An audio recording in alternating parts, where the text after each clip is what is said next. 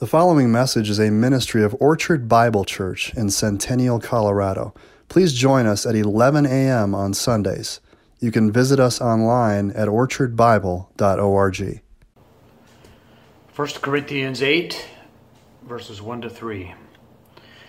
Now, concerning food offered to idols, we know that all of us possess knowledge. This knowledge puffs up, but love builds up. If anyone imagines that he knows something, he does not yet know as he ought to know. But if anyone loves God, he is known by God. And now, verses 8 and 9. Food will not commend us to God. We are no worse off if we do not eat, and no better off if we do. But take care that this right of yours does not somehow become a stumbling block to the weak. Dear Father, thank you for your word. Thank you that we can come to you uh, during all seasons of life. Uh, throughout all time, we've been able to find encouragement in your word, and here we see encouragement as well for today um, to consider others, to love others, to put them before ourselves. So help us to apply this to our lives. In your Son's name, amen. So, what do late nights, home groups, dinner tables, and online blogs all have in common? Each involve people well, that would be a lame joke. Uh, thankfully, that's not supposed to be a joke, but I listed these areas because these come to mind as venues for which you'd have discussion or debate. So, when you think of it, there's not a ton of interactive discussion around or inquiry about the black and white issues of life. Those things, there's not much debate about. The, the matters are morally clear. It's more when it comes down to the gray areas in life that we tend to discuss most and wrestle with. That is, the practices that some believers question, but the Bible doesn't specifically forbid or accept these practices in Scripture. In one sense, believers tend to enjoy gray areas, at least in debate, especially teenagers or maybe early 20s. We like to discuss them, to talk about and make a case for our own viewpoints. But in another sense, people don't like gray areas, at least they don't like them to remain gray. It's much easier to formulate a system of black and white, to be able to bring our moral buckets of paint so we can kind of color in something and put it into our system of this is black and this is white. That way it'll fit more nicely into our world view. So some tend to swing too far toward liberty, and they have very few blacks. In their case, anything is white until proven guilty. Others will take a conservative approach, and they're going to actually swing toward legalism. If in doubt, black it out. The topics that are debated will depend on the subculture and your time period. We may look back on some of these conflicts and wonder how was that ever a subject of debate? You know, whether you had to wear a tie and jacket to church, or even women wearing pants at one time. Some topics, though, like smoking, have been a gray area for centuries and will probably continue to be. Some see it clearly as a black issue and have scripture to support it. But there's been great men of God, such as Charles Spurgeon and C.S. Lewis, that have incurred great criticism for smoking. Uh, Spurgeon once pronounced to his congregation that he would smoke to the glory of God. As you can imagine, there's been English businessmen that took advantage of this. They would um, market their brand of cigars saying it's the type that Spurgeon smokes, or you go into the smoke shop and they would have a sign that says Spurgeon Smokes across of it. He also received complaints from different parents that would say, you know, they're trying to teach their children not to drink, not to smoke, but they'd say, but Spurgeon does. And apparently, D.L. Moody, another great preacher of the 19th century, he was unaware of this. Moody had admired Spurgeon from a distance and was looking forward to getting to meet him in person in London. And on that historic day, Spurgeon answered the door with a cigar in his mouth. Moody was aghast. How could you, a man of God, smoke that? Spurgeon put, uh, took the cigar out of his mouth and put a finger on Moody's belly and smiled and said, The same way that you, a man of God, could be that fat. So, our passage today uh, concerns a controversial gray area for an area in Corinth but the stakes were much higher than differing opinions or hurt feelings. The concern in question was a believer's freedom to eat food sacrificed to idols. Some believers felt justified on this issue, and they gave their own reasons for why they could do so. They defended themselves. Others felt distraught over the matter and had even left the faith because of it. Paul gives clear instruction on this issue, and in doing so, gives a larger principle for believers of all time to live by. Unlike the first six chapters of the book, chapter 8 is an issue that the Corinthians had actually wrote Paul about. So they initiated this discussion here. As we saw in chapter 7, Paul had turned his attention to the matters that the Corinthians had wrote about. We see that in verse uh, 1 that says, Now considering the matters about which you wrote. So, as you know, 1 Corinthians not the first exchange between Paul and Corinth, but is probably the third, at least the third exchange, where Paul had written them, they responded to his letter, and now here we see Paul writing back and addressing some of their issues. So, after addressing matters on marriage and status, Paul somewhat abruptly changed the topic and begins a new section, saying in verse 1 of chapter 8, Now concerning food offered to idols. And while the content is quite different than chapter 7, we see over the next three chapters, chapters 8 through 10, they form kind of a larger subsection where Paul conveys a building argument with an overarching principle across these three chapters. This argument shares a common principle with different applications coming off of it. So before we look at the specifics to our passage today, um, I want to first summarize what was happening and give more background on why this was an issue. In short, there were two conflicting views on whether it was acceptable to eat food sacrificed to idols. Um, the strong said that it didn't matter at all, whereas the weak saw it as apostasy or as a form of idolatry.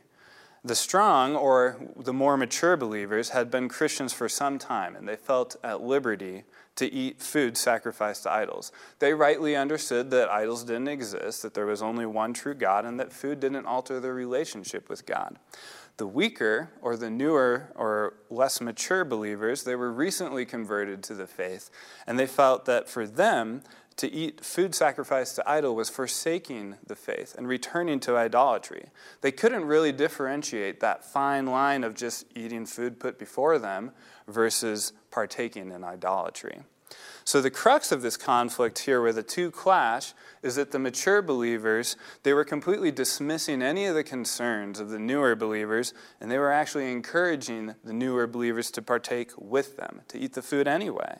And this compromised the values of the new believers, and it, they went against their own conscience. And by doing so, under the pressure of these mature believers, they sinned. And some fell away from the faith and returned to idolatry. So the mature believers here, instead of repenting, they justify themselves and they give these reasons to Paul why they can be doing what they're doing. So they point to their theology, and Paul actually generally agreed with uh, the reasons, you know, the facts that they had, but he accuses them of sinning against the weaker brother and against Christ. Instead, he points to the underlying problem, and that's their self centered hearts. Now, while Paul didn't necessarily disagree with their logic, he commanded the strong believers to limit their liberty out of love for the weaker believers. We might ask ourselves today, you know, why was this such an issue? Why didn't the mature believers just let it go? All this is just eating food. You know, why bother defending themselves? Why not just give up on this issue? Or why does Paul even go into this in so much detail? Why didn't Paul just put a one liner in here saying, look, guys, I get it. You, you feel like you should be able to eat what you want, but just for the sake of these newbies, do me a favor and keep the peace. Don't eat the food. And I think of it like when I'm talking with my kids. if they ask a serious question or a good question, I'll take time to give a thorough answer. But if it's after, you know, after they've brushed their teeth and it's bedtime and they say, Dad, can I have candy? I just say, Nope, no candy, and we move on. There's really no explanation needed there. Why didn't Paul do something to the same extent and just write, Hey guys, just don't eat the idol food, just stop and leave it there and move on with the rest of his letter? Well, as you've probably gathered by now, it wasn't that simple of an issue. And as I'll explain, it wasn't that infrequent either. This issue was far more disruptive than just an occasional dietary inconvenience. Now, it's hard for us today to relate at first to this circumstance that the Corinthian believers were grappling with. Our culture has been so far removed and for so long from a polytheistic and superstitious society. So we might bring our own biases to the text here and look at this and say, eh, this is probably just an unlikely hypothetical situation, maybe just a what if scenario. Paul's just giving them information just in case, in the off chance something like this happens, they'll know what they're supposed to do. But that's not the case here. It seems odd, you know, that Paul might dedicate a couple chapters here in Corinthians and a chapter in Romans to such an issue. But the fact is that this moral question of eating food sacrificed to idols, it was a social and ethical dilemma that the Corinthians faced on nearly a daily basis. Food sacrificed to idols was pervasive. It was commonplace and just part of Corinthian life. The Greeks and the Romans, as we know, were polytheistic, but they were also polydemonistic, which means that they believed the air or their culture atmosphere was just filled with all sorts of different types of evil spirits. So they had two reasons for why they would sacrifice food to idols. One is the, the first one that comes to mind, you know, what we're familiar with. They're wanting to appease a god or gain favor with him. But the second is that they actually want to cleanse this food or the meat from evil spirits. Now, they believed that the way for an evil spirit to enter a human was for it to attach itself to an animal or food before you ate it. So that the only way you could remove the spirit or decontaminate your food was to sacrifice it to a god who would remove it for you. And this just, I find this interesting because this just goes to show how Satan will take and distort a truth here. And then actually, the opposite was happening that we saw. You know, in doing this, they were actually incurring displeasure or anger with the one true God, and they were actually now subjecting the meat to demonic activity. But in the Corinthian mindset, this meat was highly valuable because it was cleansed of evil spirits. And it was available in the marketplace because there was no way that the priest could eat all of their portion. So any of the remainder they would sell. So this idol sacrifice meat, it was considered kind of a higher grade, the type that you might serve to your guests or that you'd have at a social occasion, something like a wedding or a feast, a funeral, a birthday, any sort of festival. And also associated with these social events, the larger ones, um, was the sacrificial act or the rituals themselves, because it's not as though they have a freezer in the back of all this, you know, decontaminated or cleansed meat. So, as with any event at this time, the animal was slaughtered when it was actually needed. So, it was sacrificed and dedicated to the idol, kind of in association with or as part of that ceremony, even at a wedding. And furthermore, if you think about it, before you have recreation centers and churches, public schools, etc., the most suitable place to hold a, a, larger event would be at a temple. Because most homes, like today, can't really accommodate more than 30 or 40 people. So anything big would be held in a temple and often kind of an honor or a slight tribute to that God. So perhaps you might receive an invite to your cousin's wedding. It'll say something like, The Lord Serapis invites you to. And there's just this kind of nominal association with the God in that regard. So, as you can see, this is more than just a matter of what people were going to eat for dinner. This was a conflict with the full spectrum of social life. If you had a relative or a long term friend that was getting married or giving a banquet or they had just died and there was a funeral held in their honor, a Christian would either have to make excuses uh, for their absence, which is not a very good long term strategy, or they'd have to face this issue head on of what to do with the idol food. And even aside from the, the temple location itself, um, some of the sensitive, newer Gentile believers were also struggling with or refusing to buy any of this meat in a marketplace, either because it was too closely associated with their near pagan past, or they were concerned that their pagan friends and family were going to see them buying it in the marketplace and think that they had reverted back. Their desire to avoid idol food even extended to concern over the possibility of being served idol meat in the home, either knowingly or unknowingly, of both pagans and Gentile Christians. So, as you can see, when the newer converts were wrestling uh, in their conscience about whether to eat or not to eat, it extended beyond the temptation of wanting something tasty. For one, these new believers were fresh from pagan idolatry. For they'd come out of a whole life of uh, this false reality, and where they were formerly very superstitious, their family and friends are still superstitious. So it's quite likely now that as fledgling believers, they hadn't come fully to terms with the correct theology yet. And while they may not still be superstitious anymore, they were still a little stitious. And they still felt like eating food sacrificed to idols was a form of idolatrous worship. For them, sacrificial meat was to deny Christ. Now, second, there were associated practices far more tempting and habits far harder to break than eating yummy meat. Eating food wasn't the only thing going on in temple rituals. There was drunkenness, debauchery, sexual immorality, and the psychological effects that accompanies these habitual sins, those don't just disappear immediately upon profession of faith. So they will use any avenue to lure you back into their addictive practice. Therefore, idol foods really served as a gateway back into the practice of idolatry. And last, as you've gathered, believers would not only be distancing themselves from select foods, but they're really divorcing themselves from the whole social culture, from social occasions, from business trades, from family and friends. I mean, this was social distancing at its worst. This was truly a test of being faithful in the fire as believers were ostracized for standing by their principles. Uh, Jon Bloom, he's one of the authors on staff with Desiring God. He gave a good summary of this tension that they were facing. I'll just read it. Many Corinthian converts likely paid a high price to become Christians. Renouncing the false pagan uh, religions meant renouncing social customs, family traditions, and friendship networks. Some, no doubt, even lost their jobs. You can imagine the temptation that some experienced to at least give an appearance of homage to the prevailing religion in order to avoid losing employment, social status, and family disapproval. So, in one way, when we look at these mature believers and we call them strong because of their understanding of theology, um, they're the ones that are actually weak when it comes to resolve and living this out. They were taking the easy route out, and even at the expense of their weaker brothers. Uh, while the ones that we say are weak in theology, they're the ones that are trying to be strong in faithfulness to the best of their understanding despite the difficulties.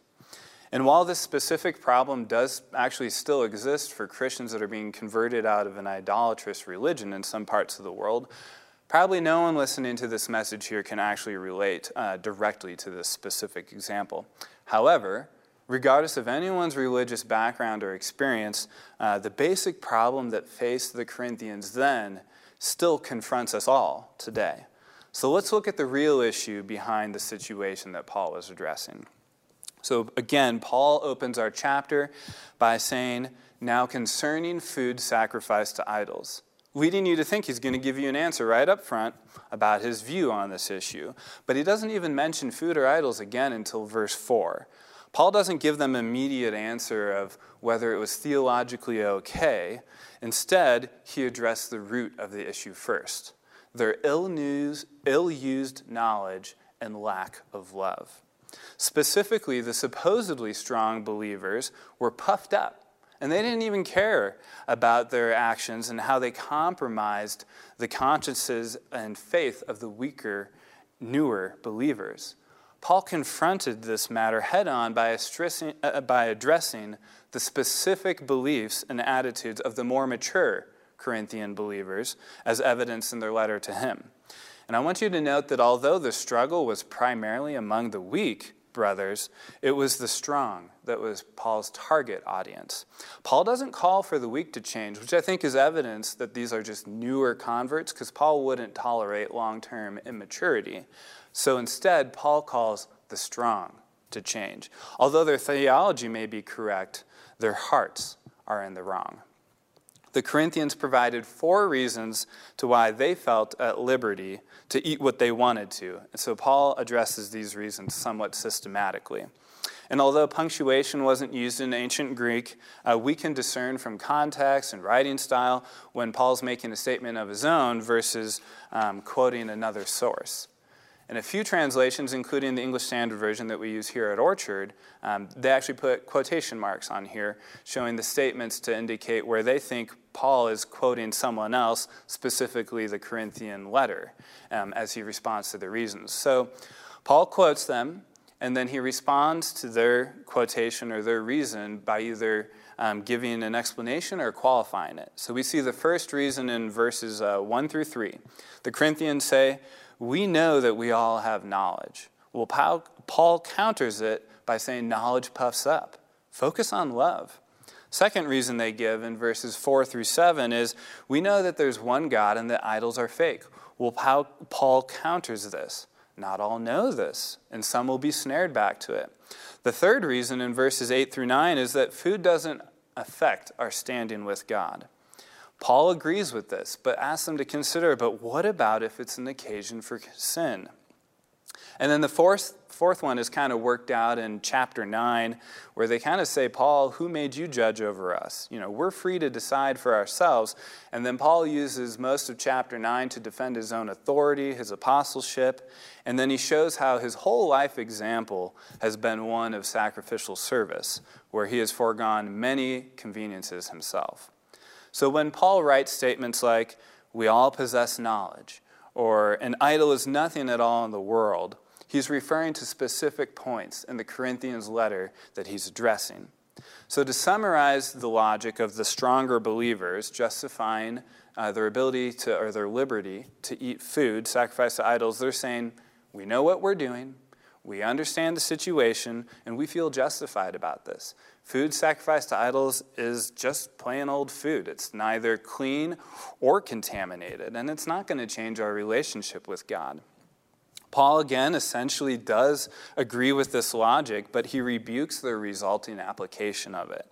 Paul doesn't debate whether that was uh, truly idol worship or not, but he says that they missed the point. This understanding of theirs only led to puff themselves up. It was of no help to the, under, uh, to the less understanding. In fact, it was destructive and an occasion for sin in both groups. It is only love that has a truly beneficial effect. It's love that builds up. So, anybody who navigates their decision making solely based on knowledge without regard for others, as described in verse 2, does not yet know as they ought to know. Those who have true knowledge are those in verse 3 who love God because those who love God are known by God, and they have the character, uh, they're characterized by love for the family of God. To borrow LinkedIn's tagline to nearly every email, they say, It's not what you know, it's who you know. And if you know God and He knows you, then you have true knowledge. And true knowledge is governed by love, not liberty or legalism. Paul summarizes the principle behind this point and behind Christian living in verse 9. He says, Be careful, however, that the exercise of your rights does not become a stumbling block to the weak. It's not about being correct in your understanding. It's not about having a theologically sound defense to justify your own actions. It's about considering the impact of your decisions on other people. And look at this potential impact that can be had in verses 11 through 12. It's pretty serious. So, this weak brother or sister for whom Christ died is destroyed by your knowledge. When you sin against them in this way and wound their weak conscience, you sin against Christ. This verse is not talking about just offending your brother or sister, but destroying them. Other translations use the word perish or ruined. Every time that Paul uses this word, he's talking about an eternal and final destruction. This is not a temporary offense or setback, this is a permanent loss of faith. And this loveless disregard is a sin against the fledgling believer. It's wounding their conscience. This isn't just applying or inflicting some sort of pain, it's a striking blow against. So the imagery that we have is a stronger believer who has dealt a crushing blow to their conscience such that it's permanently impaired. And to highlight the severity of this sin, Paul adds that this sin is against the Lord Jesus himself. From these verses, we can discern that 1 Corinthians 8 is much more severe than just gray areas that may offend another's feelings. Gray areas where peace and offense are on the line is what he covers in Romans 14. And the intent is to be firmly convinced in your own mind and not to pass judgment on one another. But as we've seen today, 1 Corinthians is different than that. 1 Corinthians 8 still dealing with gray areas, but with the potential to snare immature believers back into past practices that would result in their apostasy. Now, with the stakes this high, Paul reasons in verse 13 If what I eat causes my brother or sister to fall into sin, I will never eat meat again, so I will not cause them to fall. Basically, if Christ died for this brother, then Paul can die to this liberty. Overall, in response to the Corinthians' reasons for self justification, Paul doesn't disagree with the facts, but tells them to take the focus off of themselves and to make decisions that are loving and helpful to others. Paul goes on to expand this others centered principle, illustrating it with the example of his own life in chapter 9. In chapter 9, Paul defends his apostleship and he emphasizes that despite his right to earn a living from his ministry, he has always served free of charge. He also remained unmarried and he kept his conduct in accordance with whomever his audience was. Paul explained in verse 12 that he'd rather cope with any difficulty or restraint than create obstacles to the gospel. He said in verse 19 that though I am free and belong to no one, I have made myself a slave to everyone to win as many as possible. Continuing in verse 22, he says, I have become all things to all people so that by all possible means I might save some. I do this all for the sake of the gospel that I may share in its blessings. Paul continued to elaborate on matters of liberty and idol food in chapter 10. He returns to that. And he summarizes his response of this whole larger section of chapters 8 through 10 in verse 23 of chapter 10 by countering a slogan that perhaps was a favorite of theirs. He says, All things are lawful, but not all things are helpful. They might say, All things are lawful, but not all things build up. Let no one seek his own good, but the good of his neighbor. So if it harms your brother or sister, then you are no longer at personal liberty to partake in it. That is the governing principle of the larger section of chapters 8 through 10. Now, lest we think that the main point here is just how about we just limit the liberty and it would be better to play it safe, uh, not to offend anybody, that might be the easy approach, but it's still an incorrect one. We don't want to swing the pendulum too far and take a cautiously legalistic approach, as in better safe than sorry. So, I want to share with you another story in Scripture concerning food sacrificed to idols, but instead of knowledge giving way to excess liberty, here we see this time it was long held traditions that gave way to loveless legalism. I'm actually describing the cause for the Jerusalem Council in Acts 15, which probably preceded Paul's letter to the Corinthians by maybe about four years. Um, instead of seeing learned believers insisting on liberty, here we see these long practicing Jewish converts who are still insisting on legalism and adherence to the law of Moses. This was causing troubled, unsettled minds on part of the new Gentile converts. Verse 1 describes that there were men that came down from Judea who were teaching the brothers, unless you are circumcised according to the custom of Moses, you cannot be saved. And of course, this is more than just circumcision. In verse 5, they asserted that the Gentiles must be circumcised and required to keep the law of Moses. The apostles and church leaders had a heated debate about the issue, and Peter weighs in at verse 10, advocating for liberty, saying that why are you putting God to the test by placing a yoke on their neck that, w- that neither our fathers nor we have been able to bear? After additional discussion, they agreed not to trouble those of the Gentiles who turned to God, and they communicated in a letter in verse uh, 28 that it has seemed good to the Holy Spirit and to us to lay on you no greater burden than these requirements. And this is what they tell them to do that you abstain from what has been sacrificed to idols, that you abstain from blood and from what has been strangled, and from sexual immorality. Now, if you keep yourselves from these, you will do well. Now, it's not surprising to see food sacrificed to idols on this list again. It was a, a, frequent culture clash. And here we see a list of a few practices that the apostles and elders asked the Gentiles to abstain from, but not because they were necessarily uh, sinful, but rather for unity with the Jewish brothers who would be offended by them. Now, if you were paying good attention, you'll have noticed that sexual immorality or fornication was on that list as well. MacArthur uh, was helpful to point out that since fornication is unquestionably sinful, this was probably referring to marriages between blood relatives, uh, something that was prevalent in the Greek culture and apparently still is actually in northern Africa and the Middle East today, um, but is strictly forbidden by Judaism.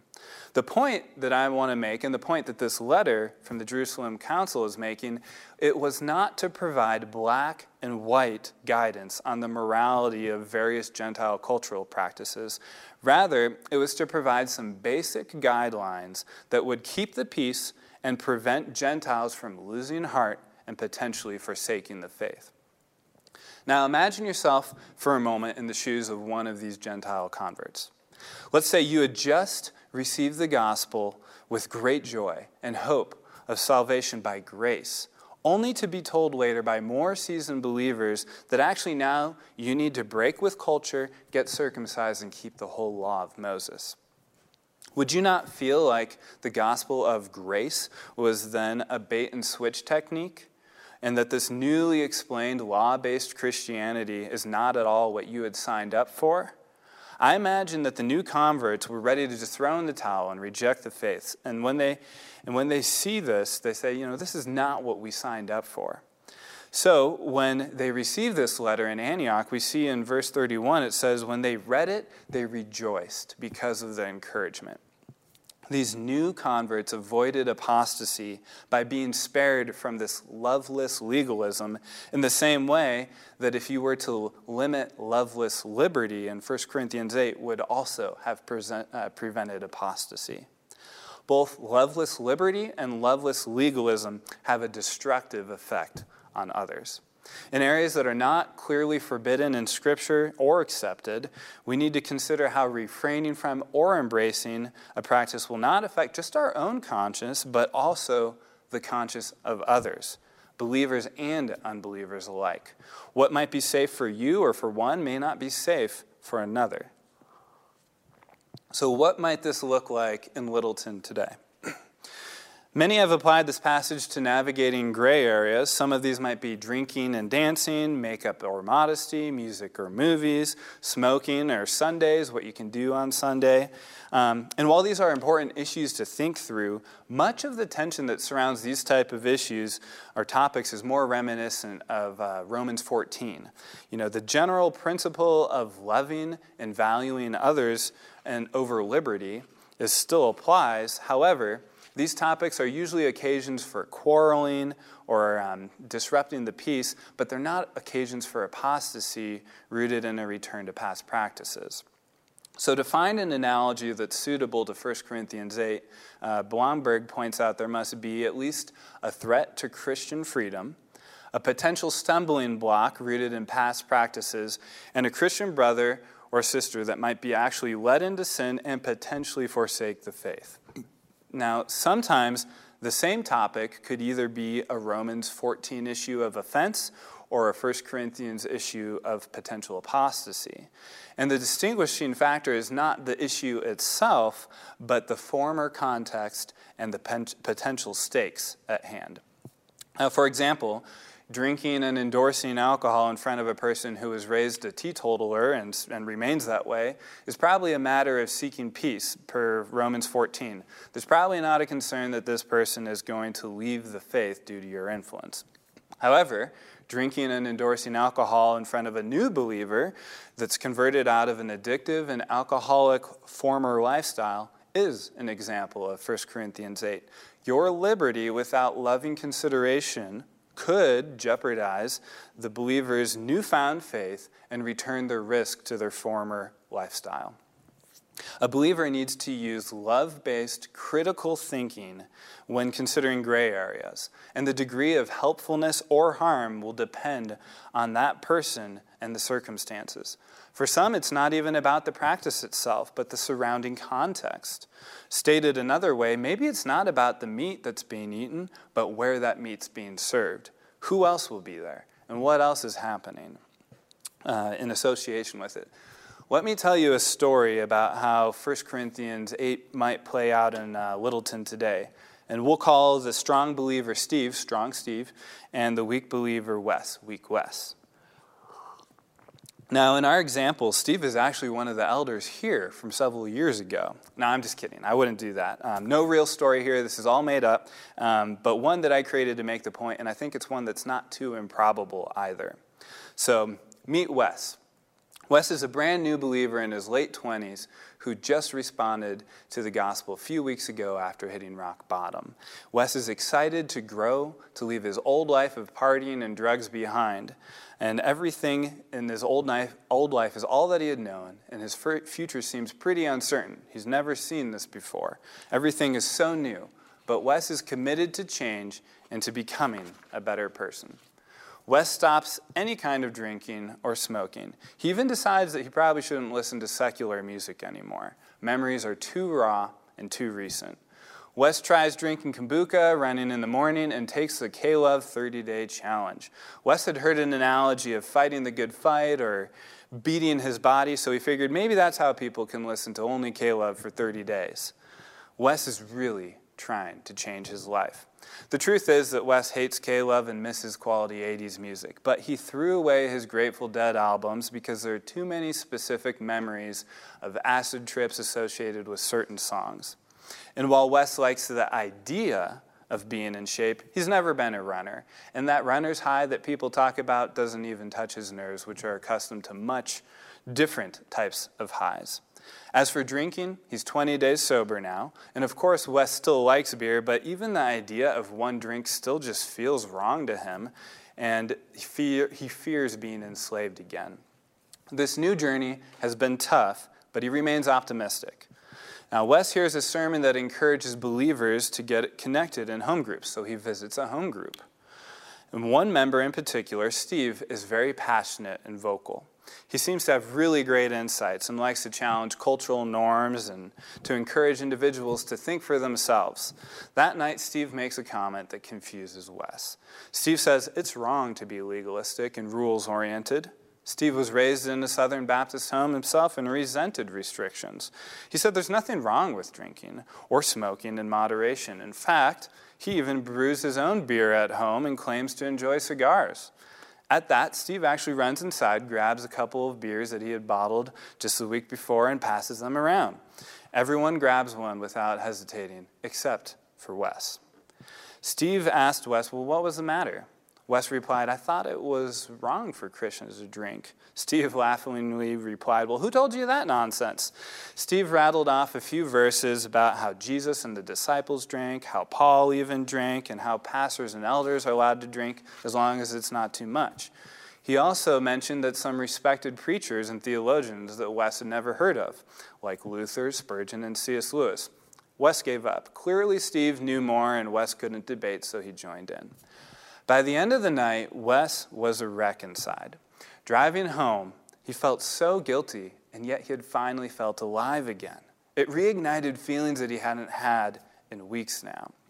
He passed a liquor store on the way home and couldn't resist. Besides, maybe Steve was right. Maybe Wes was blindly adhering to silly rules anyway. Yet it still felt wrong. Why did no one else at the study feel it was wrong too? He figured he'd just grab one pack and go home. Of all nights, this is the one night that Wes runs into two of his close friends who were stockpiling for the night. They were so excited to see him and begged Wes to join them that night. The truth is that Wes had missed them too. He missed all of it. He missed having old friends that went back years instead of new acquaintances. His conscience was already conflicted. He had already fallen tonight. What would it matter if he fell further? After finishing his sixth drink, Wes let go of any remaining reservations and slipped back into his former routine. He woke up at 11 a.m. the next day with a terrible headache and deep shame. He couldn't remember what had happened, but could probably guess from prior experience and the girl asleep next to him. His old friend walked in and smiled and said, Glad to have you back. Wes wondered what the guys at study would think of him if they could see him now. He decided he'd rather not find out and that he wouldn't be going back. In fact, he finally felt comfortable with himself again. This is the life that he knew with the people that liked what he liked. Wes was tired of kombucha, running, and bad music, If Christians were divided on opinions and hypocritical rules, then maybe this wasn't for him after all. He'd rather be true to himself and go where he felt accepted. After a long pause, Wes sat up and said, Yeah, it's good to be back. Now, did Steve actually say anything theologically incorrect? Perhaps not. Was it insensitive? Probably even to the mature believers, yes, but especially for Wes. According to Paul, Steve sinned against Wes and Jesus. But it wasn't because Steve was a false teacher, rather, because Steve didn't look beyond himself. Steve was more interested in expressing his own opinions and demonstrating his own knowledge than he was in discipling a new believer. What Wes needed in this early season of Christianity was not a nuanced understanding of liberty, but he needed fellowship, support, and prayer.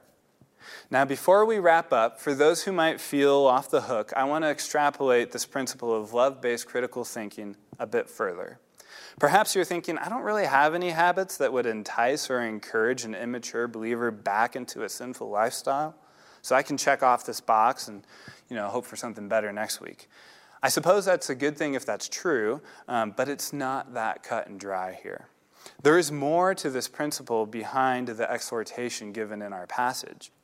Paul wasn't just exhorting the mature believers to be cautious with their freedom so as not to make their brothers stumble. That was one application, and probably the main application of the principle that true knowledge requires love. And not just love of God, but love of others. But there's more than one application to this principle.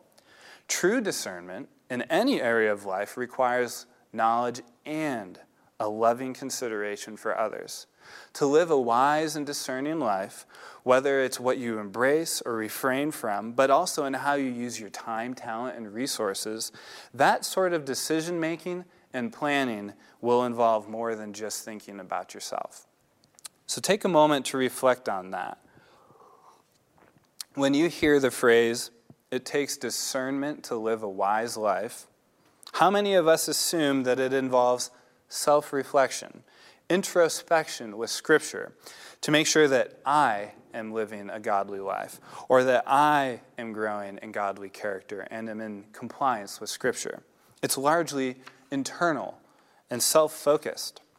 Well, Paul asserts that any discernment and godly decision making in life involves lovingly considering the welfare of others. So I'll close with the saying from actually the 1600s that has since become a motto of the Evangelical Presbyterian Church. In essentials, unity. In non essentials, liberty. In all things, charity, truth, and love. Let's pray. Dear God, thank you for your son. Uh, thank you for the good news that it's not about our performance, that it's about uh, what he's done for us, that it's about our relationship with you. Thank you for welcoming us into your family. Thank you for the freedom that we have in your Son. And help us to use this freedom for a blessing to others, to serve others. What a blessing it is to be free from the law, to have the ability to make decisions with your Spirit. Help us to make decisions that help others and help ourselves and glorify you. In the name of your Son, amen.